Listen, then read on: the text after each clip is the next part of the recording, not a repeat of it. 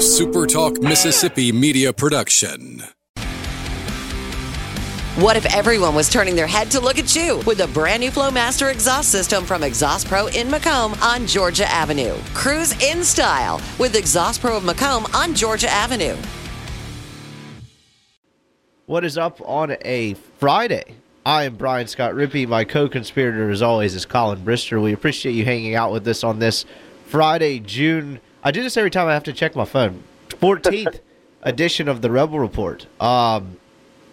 It is Mailbag Friday, so we've pretty much moved this segment to Friday. Got a lot of questions. We'll kind of let that dictate the show as we do most days. The Raptors won the finals, so that kind of sucks because it's in Canada. But entertaining finals. What's up, man? Not much. It was an entertaining finals. That was one of the better games I've seen all year last night. Yeah, and we'll get into it later, but Kawhi's an assassin. You got Hot Take Television doing the injury thing today, but you can't really do the injury thing with the Warriors when they were literally the most injury fortunate team for their 4-year, 5-year run. Yeah. So, yeah, that was entertaining. We'll get into that some football. Some of your mailbag questions dictate some football questions. I wrote a story on supertalk.fm right now projecting next year's baseball lineup and what that might look like because everyone's gone. Everyone's made their decision except Houston Roth. So we'll touch on that a little bit. Gray has not made his decision. He has not. I was just talking to somebody about that. I know you're being tongue-in-cheek, but honestly, it'd be the biggest boss-ass move ever to not even do one of those goodbye notes that they keep sending out. Just like, y'all know I'm leaving. I'm not sending a note. I think Gray's in Houston as I speak. Yeah. So, honestly, he's probably going to send one of those, but it'd kind of be an alpha move just to be like, y'all know, I'm not even saying goodbye. Y'all know the drill. This is over. I don't think the Kesters are going to do that. I don't think so either, but I would if I was athletic. Anyway, so I guess we'll start with the questions. So do you want me to go? So I've got some. I did the millennial thing and did the Snapchats. Got some texts. So why don't we go the ones I have on Twitter, the ones you have on Twitter, and then I'll finish it off with the texts and Snapchats. That sounds good. All right, let me know when you're on your last one so I can go ahead and get my Twitter pulled up. Got it. And then we're about to do some bad podcasting right now because I can't get the internet to load, so I'm about to do a hotspot and try to pull up these questions. There we go. This weather right now is incredible, by the way. I meant to say that at the beginning of the show. Yeah, just stay like this all summer, in my opinion. I think it made up for the shitty spring we had because this weather right now is awesome. But we're it's 75 in June. We're a couple of days from I feel like we're a couple of days from a Trump tweet being look how cool Mississippi is. Global warming has to be a myth. It's 75 degrees outside when I drove up here today. I played golf on Wednesday and it was 80. I didn't sweat at all in the middle of June, which is just insanity. I have a question. Yeah. Kevin, my buddy, the high school baseball coach in the area, asked if the Browns are pretenders or if they're for real. And I tend to believe they're for real. Oh, we could get into that. That'll be maybe. I don't know. I'm not really ready to say it yet. All right, here we go. Making sure I didn't miss any. Cole Woods says, what's your favorite summer beer? That's a hell of a one to start off with. So... I don't know if this counts. So, this is very, feminine, but I like the Abita Strawberry. It's a good beer. I don't really care that it's girly. It comes in that, kind of, stout, tiny little bottle. But I don't know if that counts because until this year, it stopped in, June. They just made it a year-round thing. So, does that count? I think it counts, but it won't next year, right? Yeah, no, I think it counts now because it extends into the summer is kind of my point. That's what I'm saying, but, next year it won't count. Why? Well, you said they just made it, year-round, so next year it won't be considered summer, I'm saying it counts now because you can get it in the summer now. They used to cut it off sales before the summer. Oh, okay. Yeah, it counts for sure. I'm not huge into that Lines and Kirkles or whatever summer shandy, the lemon beer. It's not bad, but, I'm not huge into that. You got any good answers? No, I have no opinions on this. You don't drink beer? No, not really. I like a nice, people don't like Blue Moon. I like Blue Moon. I like Shock Top. Okay, yeah. I didn't know that was considered summer. Well, I don't think it necessarily is. I'm just thinking, like, what would I want to drink on a beach? Corona is underrated on a beach. I won't really drink Corona anywhere else, but you put one on the beach, pretty solid. I'm not into that White Claw stuff. Like, I don't even know if that, I guess that's not even really beer. I don't really, like, you know what I'm talking about? What's the other one? Truly and White Claw? Yeah, I know what you're talking about, yeah. Yeah, not big into that. Not big into any, like, the Bud Light stuff. So, yeah, that was a terrible answer, but we got it out of the way. Tell us about one of y'all punching a hole in the bathroom wall at the Airbnb in 2016. One, it was not the bathroom. Two, there was no punching. Well, yes, it was. So, basically what happened here is we went to cover a game in Fayetteville for the DM in 2016. I guess that was... I graduated. I just went. Yeah, so I went to cover a game in 2016. Our editor-in-chief wanted to go, so we got an Airbnb. I don't know why I remember this, but basically we get there for the Airbnb. We're watching the early games the next day before we have to go to the stadium. Vanderbilt beat Georgia. A certain someone had money on Georgia, and as soon as the last fourth down stop was made, someone somehow a hole appeared in the wall. Not sure how. Sounds like a good enough story to me. Yeah, do you know who did it? No, it's still an open investigation. Okay, do you know what happened to it? Did that certain someone pay for it? Did they fix it? They did pay for it. They left money to pay for it. It was a very fixable hole in the wall. Okay, yeah, that's a hell of a sell job. It was. That person left enough money to cover it. It's interesting. Yeah. I'm pretty sure that person suggested at first we just put another piece of furniture in front of it. So, yeah. Oh, Fayetteville's not been kind to me. I enjoyed Fayetteville, other than the... I like Fayetteville a lot. I like Fayetteville. Other than that Uber driver giving me the what for about not knowing, his name and social security number the other day, it's been great. Do you remember the old lady we had as our Uber driver when we were down there that year? Kind of. I mean, like, I don't remember Uber drivers. I was talking to some buddy, a couple of us went and had a beer at Moe's and City Grocery last night, and, like, talking about, like, would you remember your Uber driver? They're like, hell no. Like, that was the most ridiculous situation ever. So, yeah, shout out to Bill in Springdale. Sorry I don't remember you. Ben, I think that's all it says on Twitter. So Ben says, what do you think will happen with Plumlee's career at Ole Miss? Do you think he eventually chooses to stick with one sport, and do you think he makes a position change in football? So this is a really interesting question because, okay, for those of you not familiar, we're talking about John Rice Plumlee. He is out of, I always want to say where he's Billy Hamilton, but it's Oak Grove. It's Oak Grove. South Mississippi. So he's a two-sport kid. He's going to play baseball and football like Ely. I think he could either be the backup quarterback, or I swear I think he could play safety for this team in football next year. So I don't really know where baseball fits in. Like, who's more likely to stick with baseball longer, he or Ely? I kind of would lean Ely, no? It depends, really, because you can go play safety and play baseball and be fine, right? Like, if you miss the spring... Well, I mean, ask Cinquez Golson that, though. Well, yeah, but John Rice is a little bit more polished than Cinquez was. From a baseball perspective. My thing is... One of them got offered $1.3 million and one of them didn't. That doesn't mean one's not more polished. That's fair. Cinquez was a long-term project. That's why that signing bonus was over about 5 years.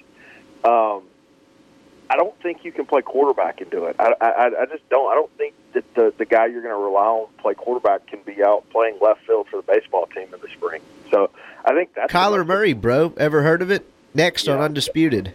Is he Kyler Murray? I don't know. We'll have to see. Okay. Kyler. Okay. No. So, wait, counterpoint for real. Can you be a backup quarterback then do it? Because Seth Smith did it. Yeah, sure, if you're the backup quarterback, but if you're the guy they're relying on to play every day, I just don't. Look, like you said, Kyler did it, but it's going to be really, really tough to be a really good left fielder and a really good quarterback. But he's not ever going to be the starting quarterback here. Corral's a redshirt freshman. Yeah, but, Corral doesn't think he's going to be here but 2 more years. So, he would be the starting quarterback after 2 years, right? See, I don't think you can bank on that, though. Like, the whole thing with Shea Patterson was, and, like, by the time that ended, he's played his senior year at Michigan under center. Like – You know what I mean? Like, you can't really bank on that. That was particularly with these high school quarterbacks, like banking on them being three and out. I mean, like Trevor Lawrence, yes, but like Tua probably, but those are very rare. So like, sure. I don't necessarily buy into it. I see what you're saying though, but honestly, wouldn't it be more likely he'd be unable to do it if he's actually in a position of consequence? Like if he's playing like starting safety or even just in the rotation at safety, wouldn't that make it harder? I don't think so, man, because it's also wear and tear on the body. Backup quarterback, that clipboard's not hitting you in the head repeatedly. Well, I mean, sure, but I guess what I'm saying is how much wear and tear are you getting playing baseball instead of going through spring practice? Isn't that going to conserve you some? Yeah, that's fair, but I'm mostly talking about just like the wear and tear from playing football. Like if you're the backup quarterback, you're not going to really have any banged-up injuries from the fall. You're playing safety, you're dealing with all kinds of stuff. Sure, and I mean, I guess that's certainly fair. I don't know. I don't think you can be the starting quarterback and also be the starting left fielder. I think that's going to be a really, really tough ask. So yeah, I just don't think he'll end ever. I don't like. I think he'll be the backup quarterback just because I didn't. Well, actually, if I'm betting, I think Tisdale ends up being the backup. I just didn't see enough from Tisdale and Dent to be like, oh yeah, they're cool with one of them being the second string, which is why I think Plumlee has a chance. I just don't foresee a world barring an injury. He's ever really the starting quarterback. Yeah, but. You can't just throw the kid as athletic as he is at quarterback and tell him to sit for 2 years. It's the problem. Which is why I think he'll play safety. Yeah, I don't disagree. I think he may be the backup quarterback next year, though, or this year. Fair enough. Moving on. Hey, Brian, do you know what OMAHA stands for? Oh, God. That's from Zach Berry. Yes, I do. Yeah, we do, Zach. Ole Miss at home again, right? Did I do that right? Yeah. That means I'm allowed to have a Twitter account. Sweet. So the next one with this appears to be one from last time that we missed or we'd already recorded. It's from Jack Thompson. This could get dark. If Ole Miss sports were a horror movie, what would that horror movie be and why? Okay. So you're gonna have to forgive me here. I'm not a big movie person. So I'm not a horror movie guy. Like I don't really like the like hey, let's lop this guy's neck off just for sport. Like that doesn't really do a whole lot for me. Or as like Mike Francesa affectionately calls them, chop chop movies. Chop movies. Yeah, no, he got asked a question about Stan Lee, the Marvel guy, dying. Have you ever seen that clip? I have not. A caller calls in and it's like, hey Mike, Stan, like it's the most New York thing ever. He's like, Stan Lee died today. Like, did you know him? And he's like, who? He goes, Stan Lee. He goes, who is that? The caller just hangs up and goes, Jesus. And anyway, he goes on this like tangent about how he doesn't know like comic books and how he read the sports page. He doesn't do hardware. Anyway, doesn't matter. This is a very generic and probably a terrible answer, but like the Saw movies, because like they're very gory and there's no real point to them. So that seems very on brand. Is that fair? Yeah. There is certainly no point. Yeah. Because, like, you can't pick a horror movie with an intricate plot, because that's not really what Ole Miss sports is. There's no real point here. Oh, it's just a bunch of people running around. Yeah, I think that's all I had from Twitter. I've got a lot more on text. So, let's get into the deep one I sent you last night. This was from my buddy James, another coach in the area. He said, did you take over Ole Miss athletics in its current condition? You have to... Whatever is in the bank is in the bank. That's yours, and you can spend it. If you go in the red, you get fired. But you have to, A, give Kermit, Mike, or Matt a lifetime contract. B, trade Kermit, Mike, or Matt with Mississippi State's coach, and you must keep them for 3 years. C, fire Kermit, Mike, or Matt. So can we throw, because this is a more interesting question if you throw out the red part, because you don't know exactly what their budget is and you're just crunching numbers. But, like, it's a more interesting question if you just take it out. Okay, but I guess what I'm saying here is you can't operate on a system where money is, like it's not a factor, right? But you're not even asking for money. You're talking about lifetime contract, trade one, and fire one. Okay, fair enough. Sure, we can throw that out. Because like I don't know what their exact budget is, so like I don't know like I'd have to like I don't know like what contract figure what because if you're talking about a lifetime contract, that's really just like money not being an object anyway.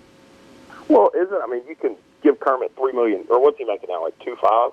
You can give him 2.5 for the rest of his life until he has success and someone gives him 4. You see what I'm saying? Well, okay, all right, sure. So I'm obviously in this. I'm giving Kermit a lifetime contract. Yeah, that's not debatable. Kermit gets the lifetime contract. Then you have to think. I mean, am I really trading? I guess trade Lamonis for Bianco and fire Luke. Like you'd have to. Like you can't fire Mike. I mean, you can. Okay, hear me out on this. I think I trade Matt and Moorhead, and it's a twofold answer. I think I get better at football coach, and I think Mississippi State gets worse. So that helps me out, right? Yeah. But doesn't that work the other way? I know Lamonis inherited a good team, but if you traded those two, like, production level seems to be different. I mean, is it going to be as different as it is in football, though?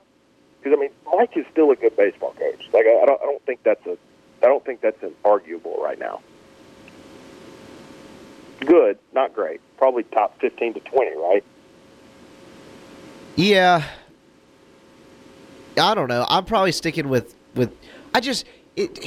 Matt Luke, man. Like they hired a guy that he could end up working at Ole Miss. I'm not saying he's not. I think he's made savvy hires. I think they've handled this offseason about as well as anybody.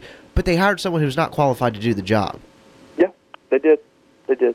But I mean, you by trading him, you're still getting rid of him, right?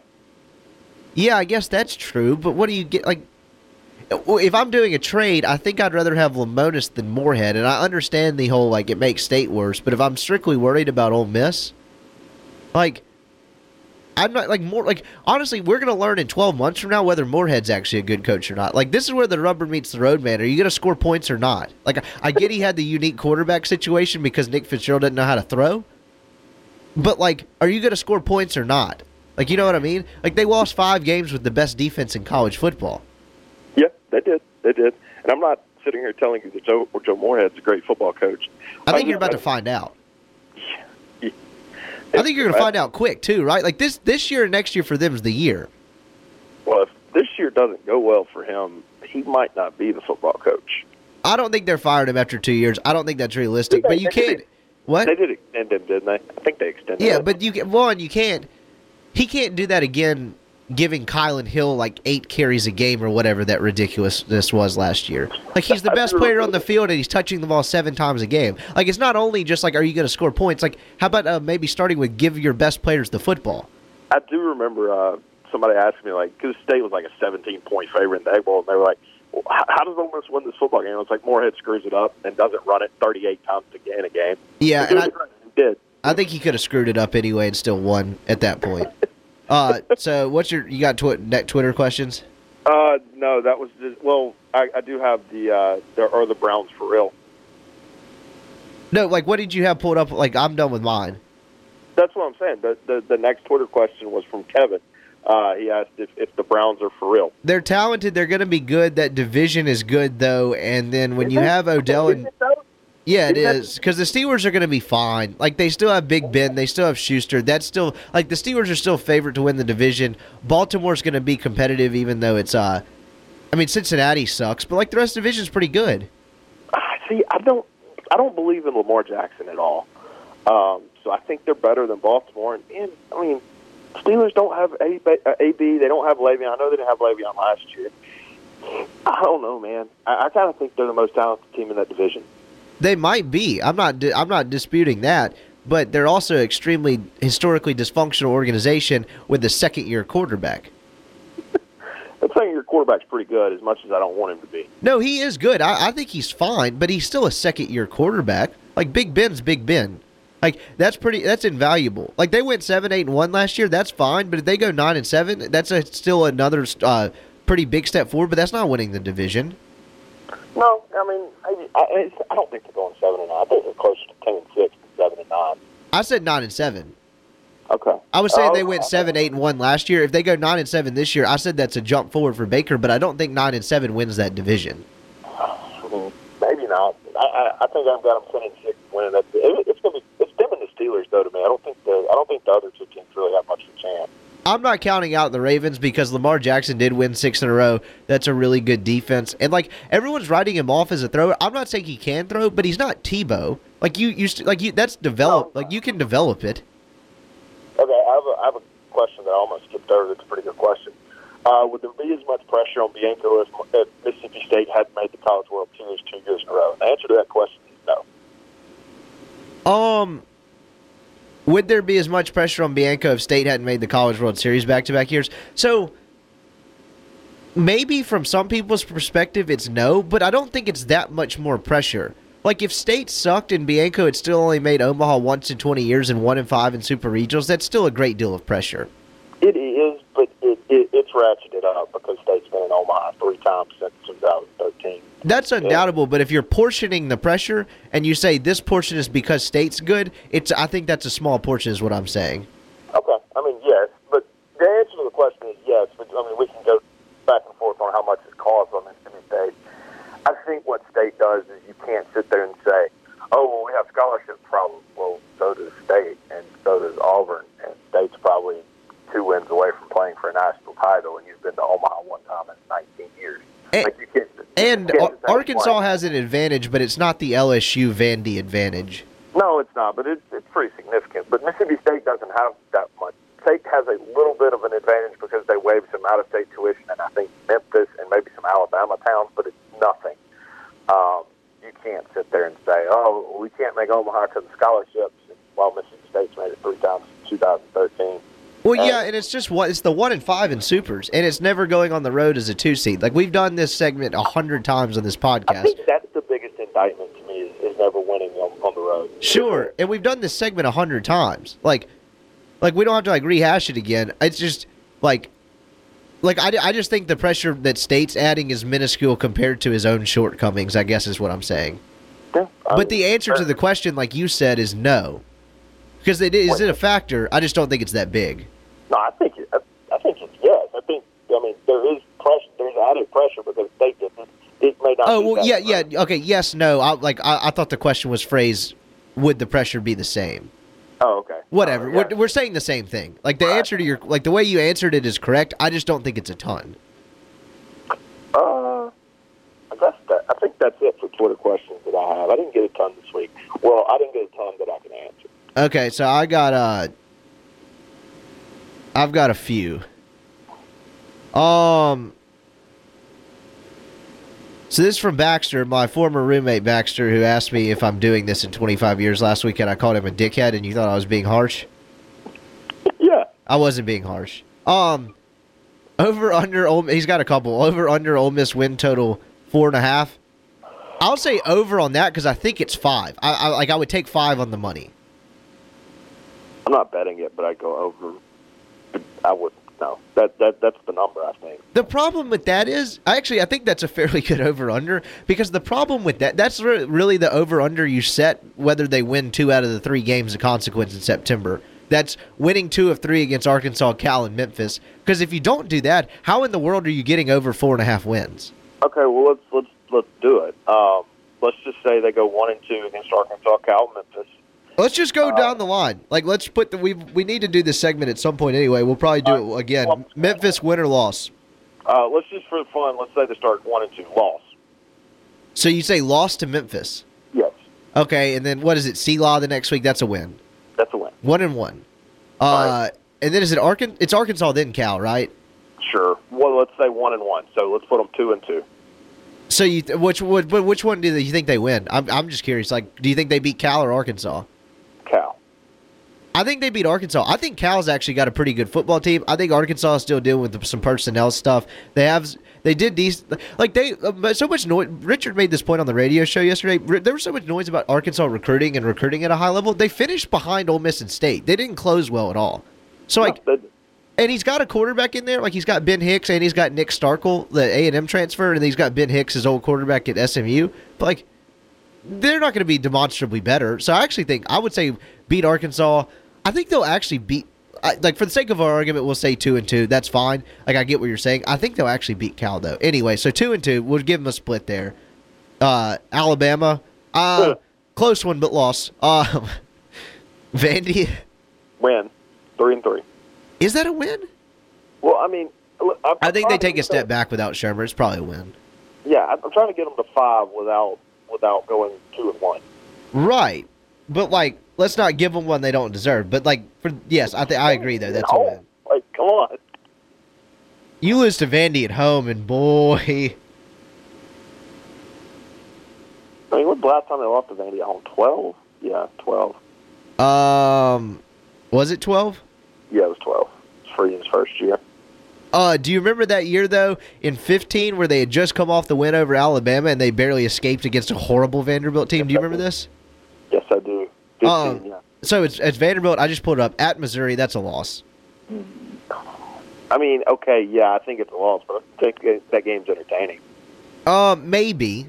Are they going to stop Missouri? I think Missouri's got a chance to be pretty good. I really do. I'm not necessarily saying that just because of Kelly Bryant, but I think they got a chance to be pretty good. I don't think – like, do you really see them going to Como and winning? That would qualify under shocker to me. Not complete shocker, but, like, that's surprising. Yeah, I mean, I said loss, so 3-4. At home against A&M, that's a loss. Too much talent. Yeah. So 3-5? Yeah. At Auburn, I mean, probably a loss. Auburn could have quit. I will put this qualifier out there. If Gus sucks, Auburn could have quit by then, but I still don't see them winning at Jordan-Hare. I just don't see it. 3-6, yeah. New Mexico State. Okay. 4-6. At home against LSU? 4-7. And then at Mississippi State?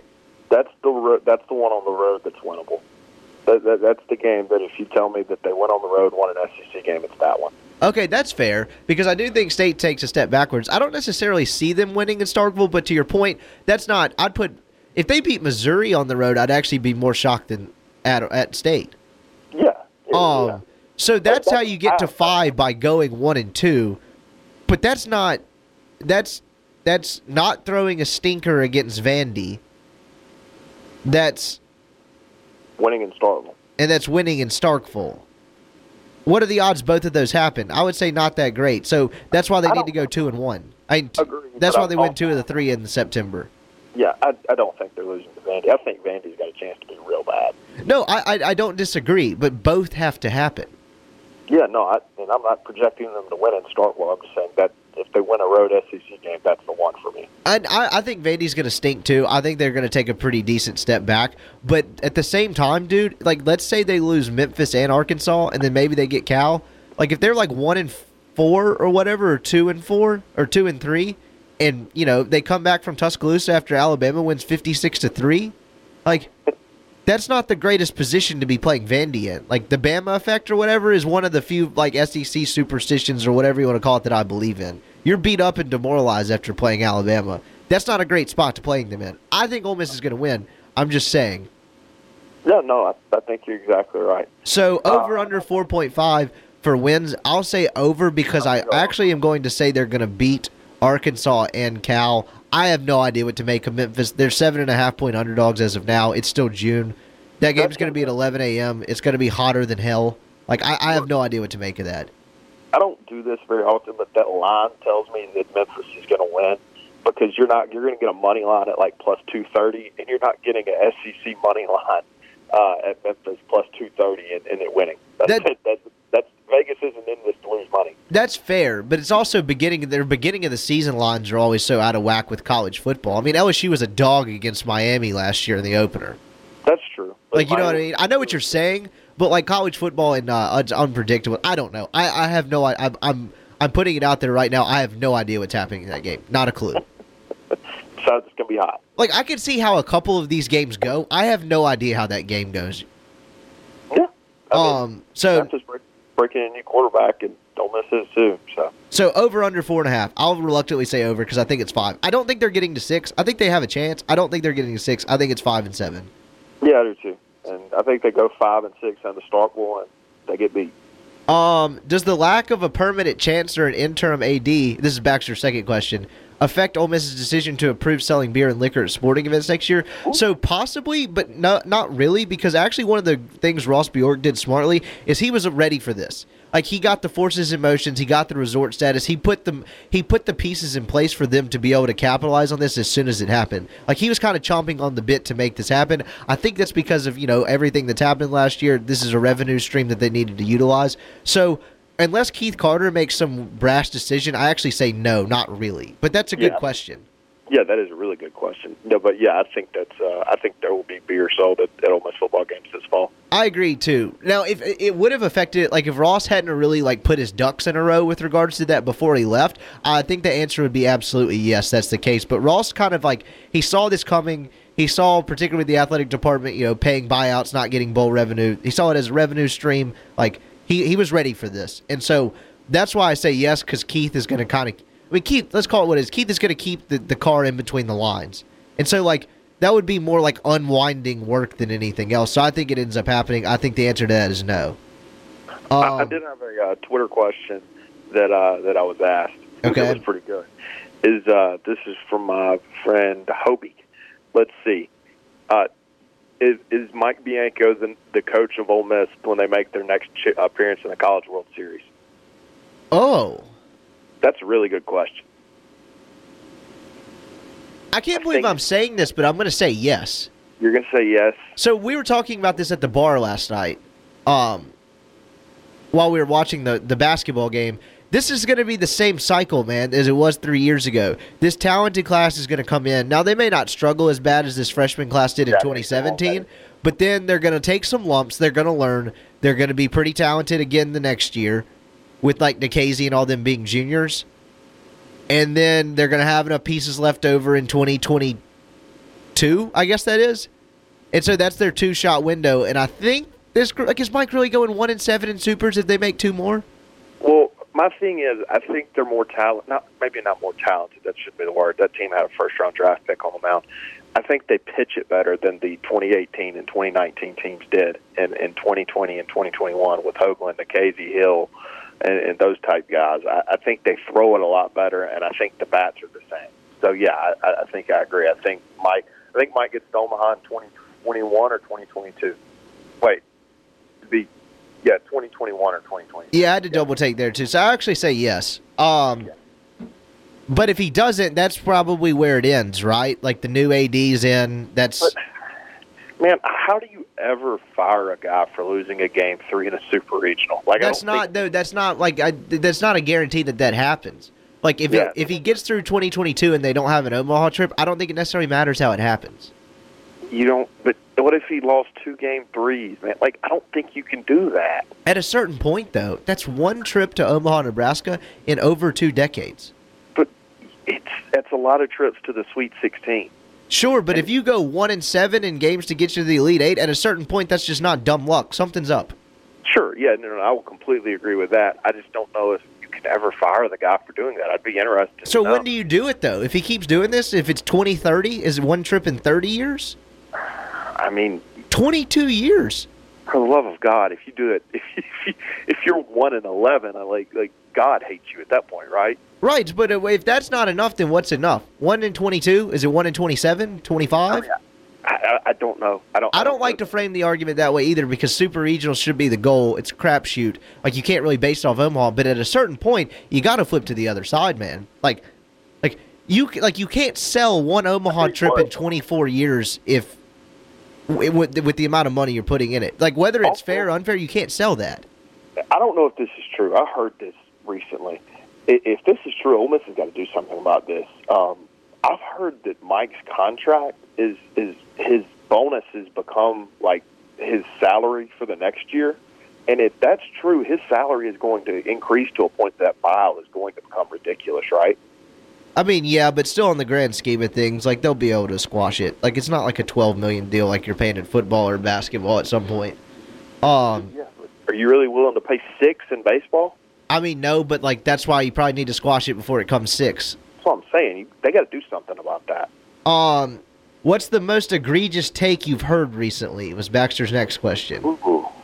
Mine was after Game 2 when Iguodala hit that 3 or whatever, and then I turned on First Take the other morning because it was on ESPN 2 with my coffee. Gonna have a great day, and then Max Kellerman's on there saying he would rather have Iguodala take a last-second shot than Steph Curry. Like, you're not even... Like, I get that the whole First Take show and all that stuff has become like, hey, we don't have to be right, let's entertain people. But you're not even trying at that point, man. Like, come on. He's sitting there with a straight face going, I would rather have Andre Iguodala in that moment than Stephen Curry. And, like, I'm just sitting there like, this is getting Skip Bayless erect. Can mine be a message board post? Yeah. I saw somebody post that Bianco threw Game 3 of the Arkansas Super Regional so he can go watch his kids in Omaha and wouldn't have to coach in it. You mean the one that barely plays in Louisville? And I'm not taking a shot at the kid. Like, he's redshirting. Jeez. Oh, yeah. Okay, yeah, that certainly counts. That's a good one. Mine's Kellerman. Look, this Hot Take Television it bothers me, but I get it. Like, it's about entertaining people. That's why we're sitting here talking about, I don't know, like the next question, who would win in a fight, Clay Travis or Colin Cowherd? That was his last question. Clay Travis. Yeah, it's Clay Travis, and it's because, one, Cowherd's older, and Cowherd, since he moved to the West Coast, has become like zen. Like, his hair's a little gray. He's always talking about how great Cali is. Like, he talks about smoking. He talks about weed a lot more. He claims he doesn't smoke it. I don't really buy that shit for a second, but... Like, Cowherd's become way more like midlife guy. Like, he probably took up surfing. Like, he's going to tell you how great California is as opposed to the Northeast. Like, I don't want that guy to fight because he doesn't care. Like, you're not going to beat up Cali, bro. So it's Clay Travis, as much as I hate to say that. He said I'd take Clay minus 175. I would put that at, like, 225 at least. Yeah, I'd put it a lot higher than that, to be honest. Okay. Forrest had a couple good ones. Which newly drafted or undrafted NFL Rebel is going to make the biggest impact for their team? My bet is either DK or Knox, he says.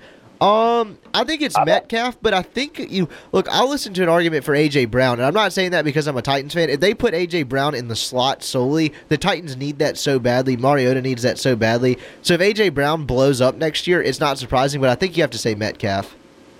I don't hate Knox, though. Like, I think he's going to get a lot of time for Buffalo over the next month. I don't hate that either. I was actually just kind of, and it's not necessarily right or wrong, I was framing it as in terms of immediate impact next year. But if you're going long-term, Knox is actually not a bad play either because Metcalf has an injury history. I don't really know how Brown shakes out. Knox seems like he's going to be fairly reliable and steady. Like, Knox is going to be the next Alvin Kamara. Not in that sense. Like, don't lose your mind, but like, holy hell, no one used this guy in college. Phil Longo should be arrested. Like, you know, he's enough of an athletic freak where if they throw him the ball enough and like they have some success, they're going to be like, what the hell was wrong with the offensive people at Ole Miss? Phil Longo's going to get retroactively fired. Yes. Like, that's going to be like a Kamara thing where like Butch Jones had this guy second string.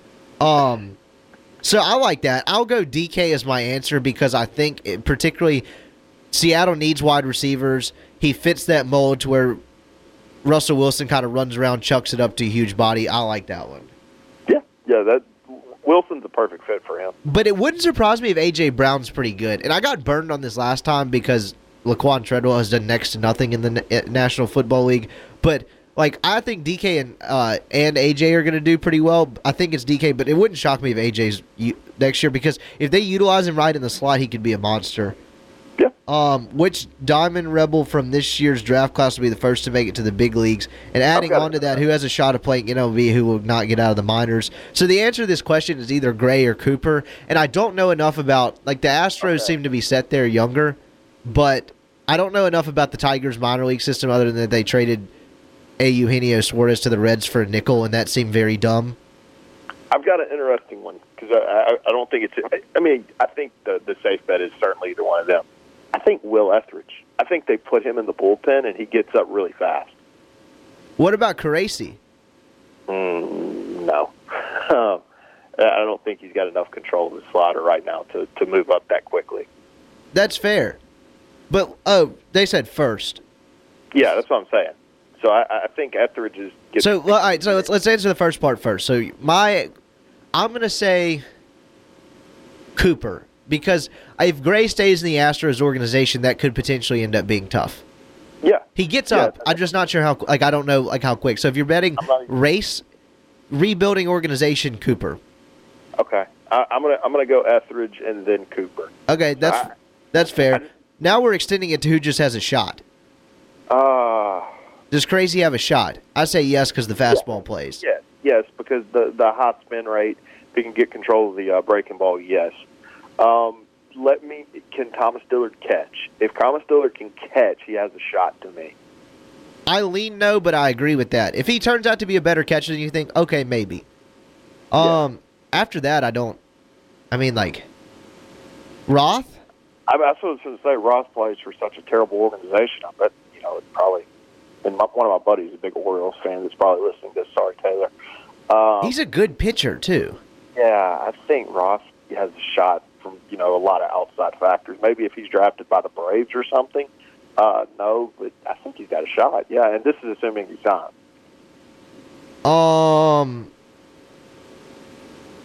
That was it from that one. Let's see.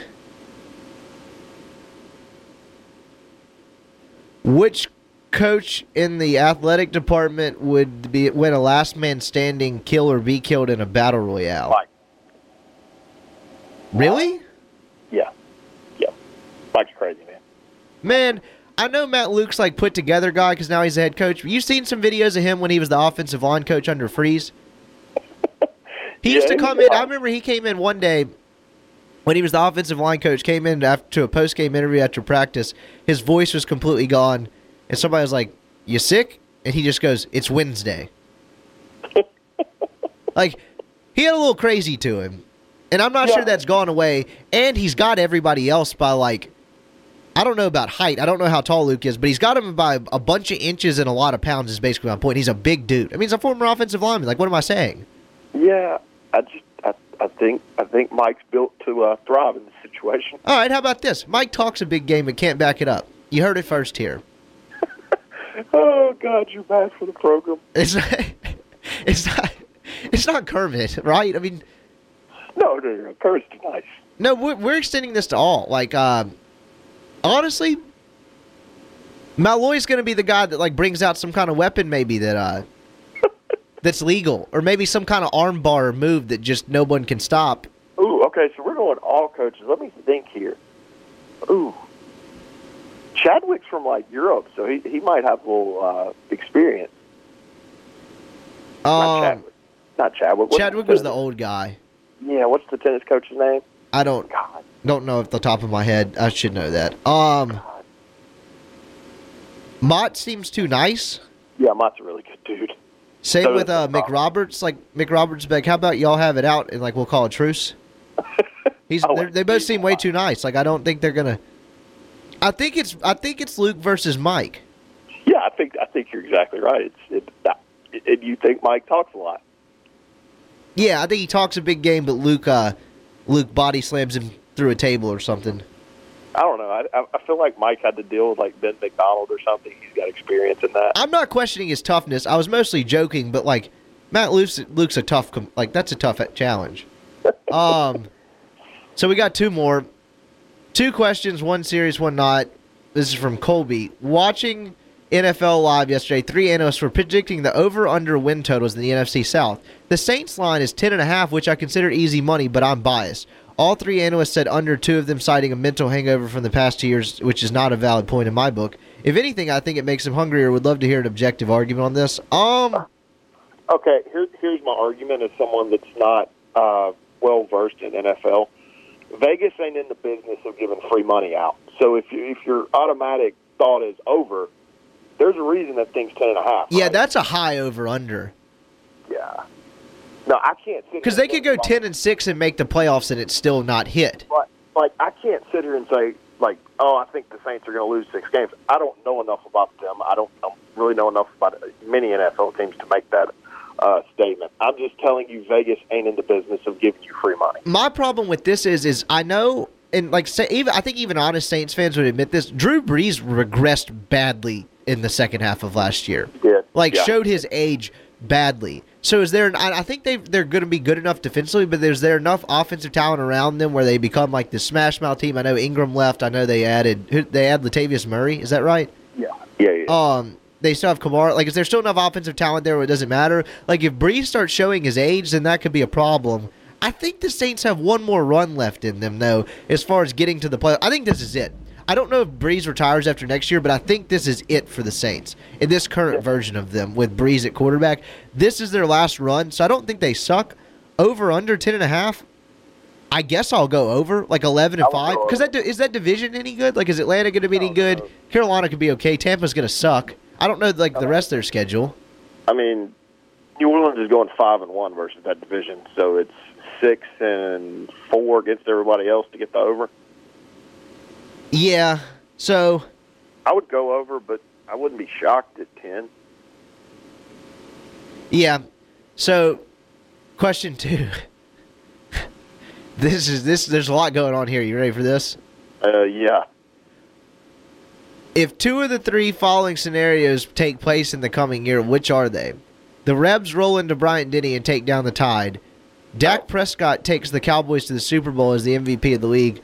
3, Oscar Pistorius develops a case of athlete's foot from the prison shower. Oh, my gosh. It's B and C.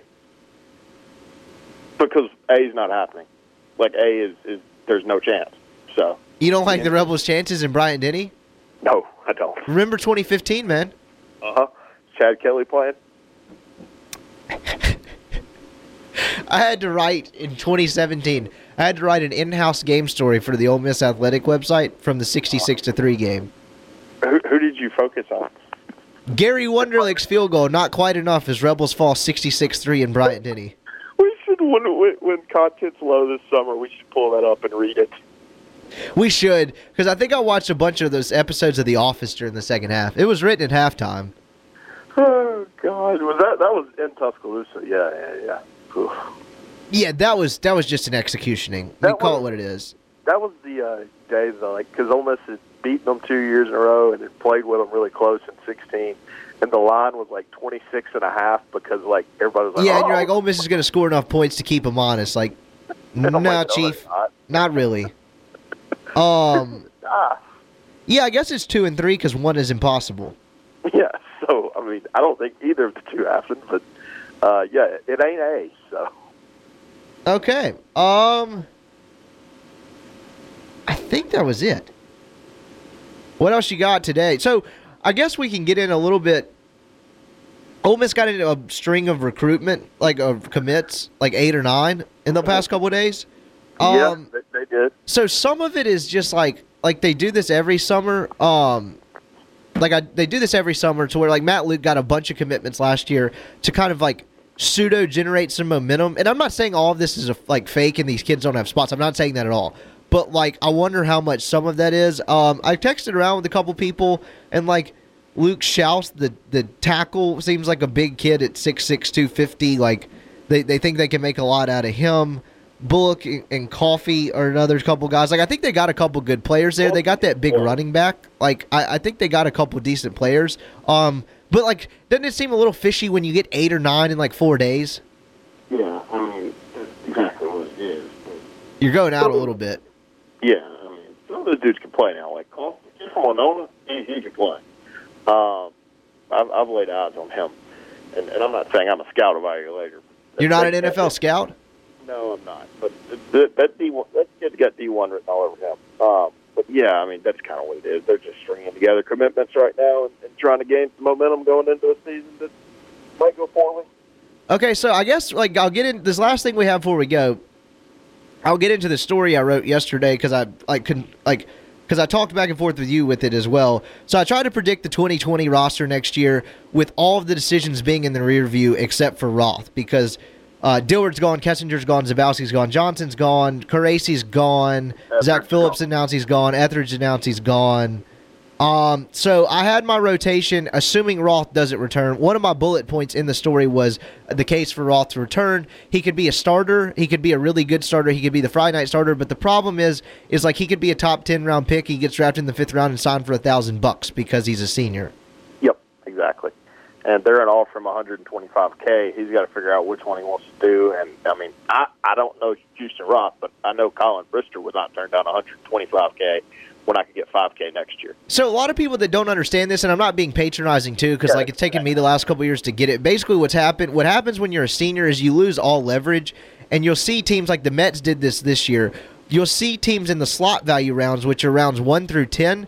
They'll draft a senior in rounds 3 through 10 because I think the 40% rule where you have to take 40% of the slot value is gone after the second round. Isn't that right? Is it second or third that's gone?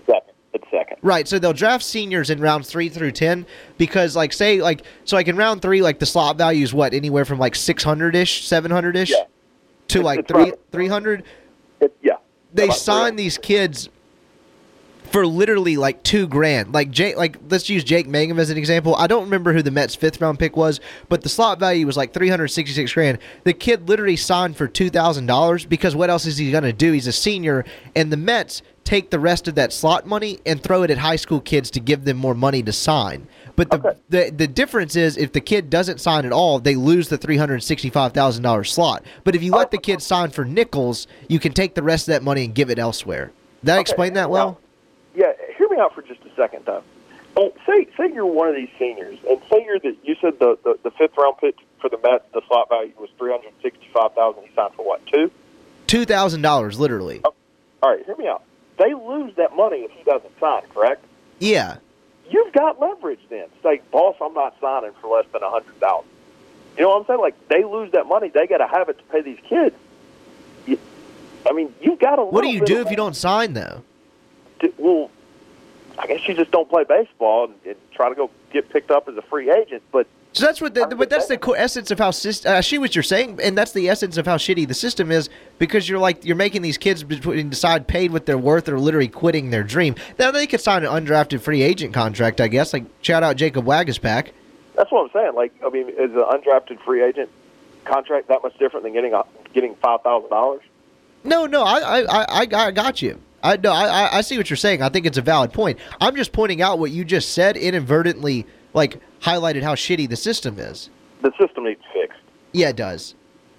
It does. But that's why Houston Roth is probably going to sign. Because I get they're a year older, but you're crushing these kids for playing an extra year of college baseball and in some cases finishing school. That's tough. Yeah, and the MLB and college baseball hate each other, so they're never going to work that out. Yep, very true. They can barely even get the draft knot when these kids are playing Game 3 in a regional. I mean, they can't do it, so. I mean, they can. Well, the MLB's argument, and it's a valid one, is that they don't have many games on that Monday night where they draft, where the first round is. Like, I think they had 4 games this year, and if you push it back to Tuesday, you're going to have a ton of games. But for the love of God, can we not figure this out? You can schedule in a Tuesday off day in June. Sure, yeah.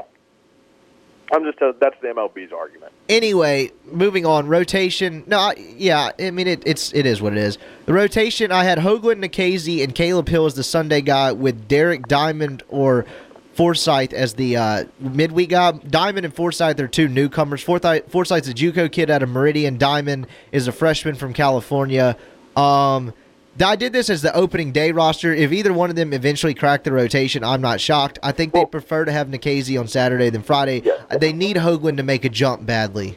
Yeah, and I'm going to say this on Forsythe. I don't think he's the Sunday guy. I think Forsythe is either Friday, Saturday guy, or he's next year's closer.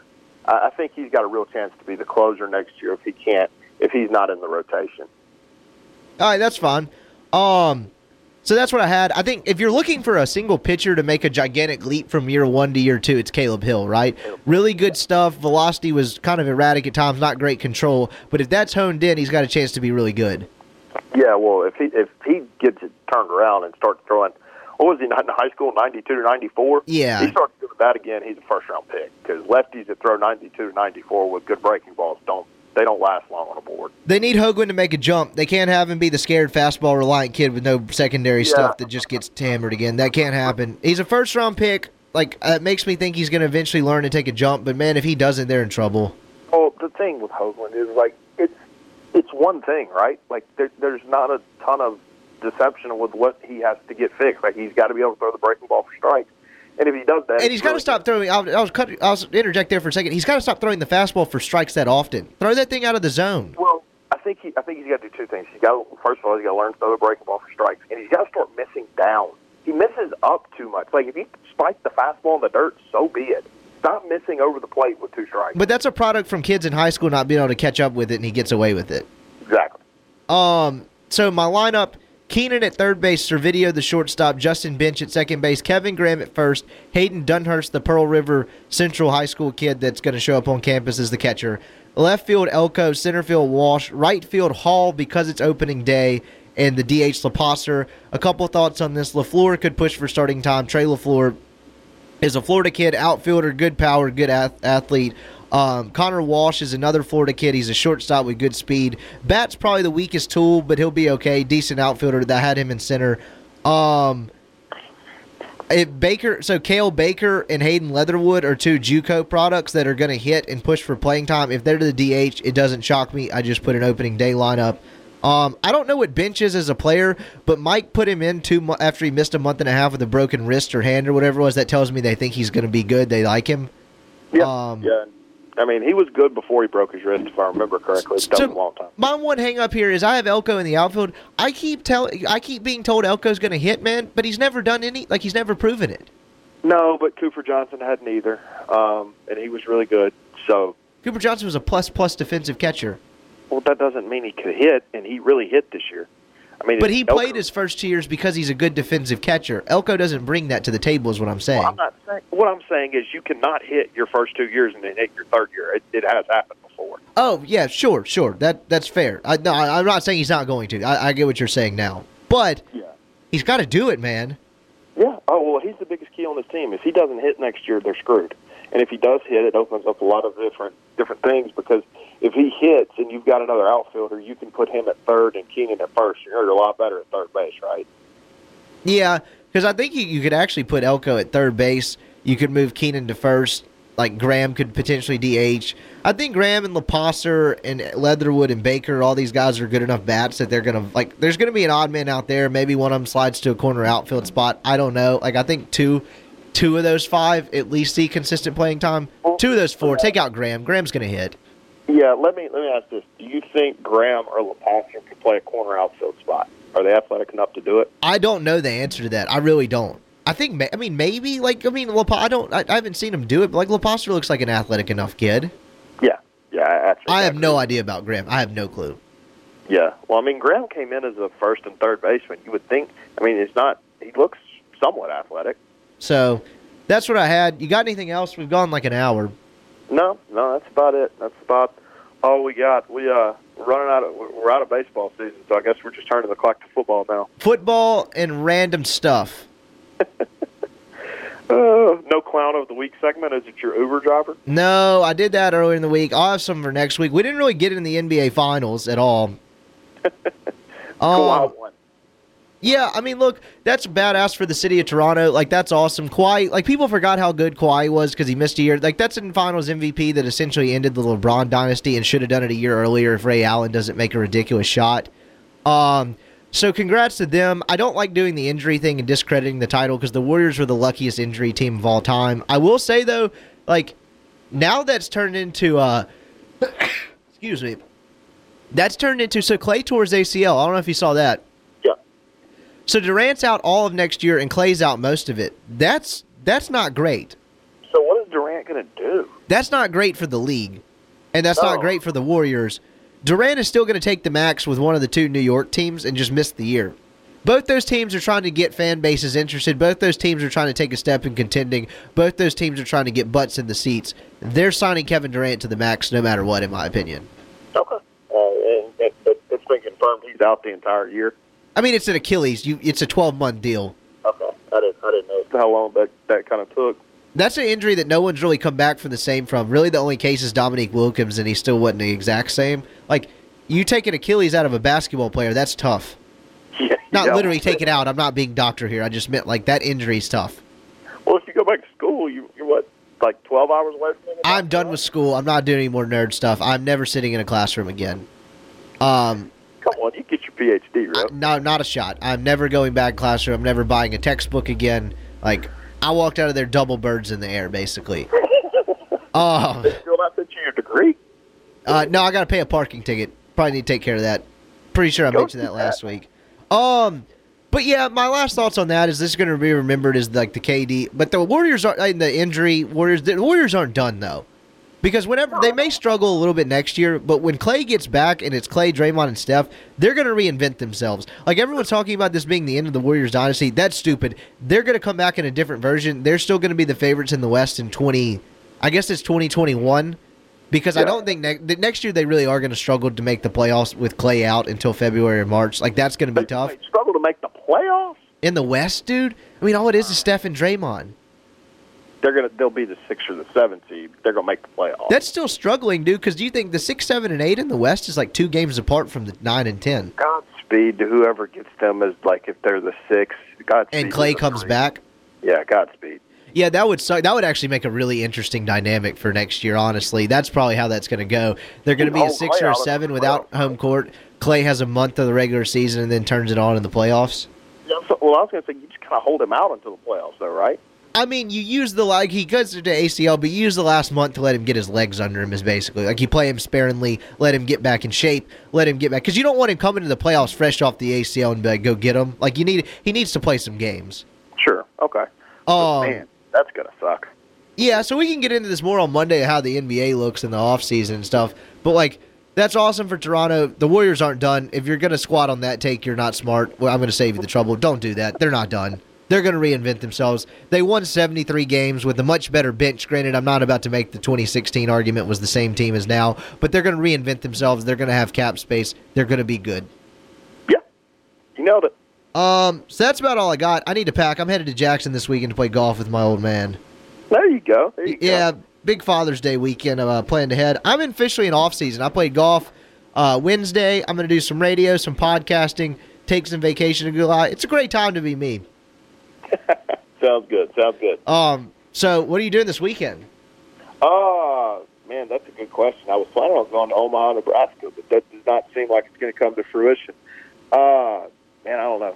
I'm going to probably head back home and see my dad for Father's Day, and we'll figure out what to do in the big city of Eupora. Hell yeah. Well, you and your dad spend all of Father's Day thinking about content for this podcast because we're about to hit slow season. So I need a couple-page report back on Monday. There we go. All right. Well, for Colin Brister, I'm Brian Scott Rippey. Thank you for listening. Like and subscribe, as those in the industry say. We're growing. Thank you for listening. Thank you for sending in your questions. We'll be back at it Monday. A SuperTalk Mississippi media production.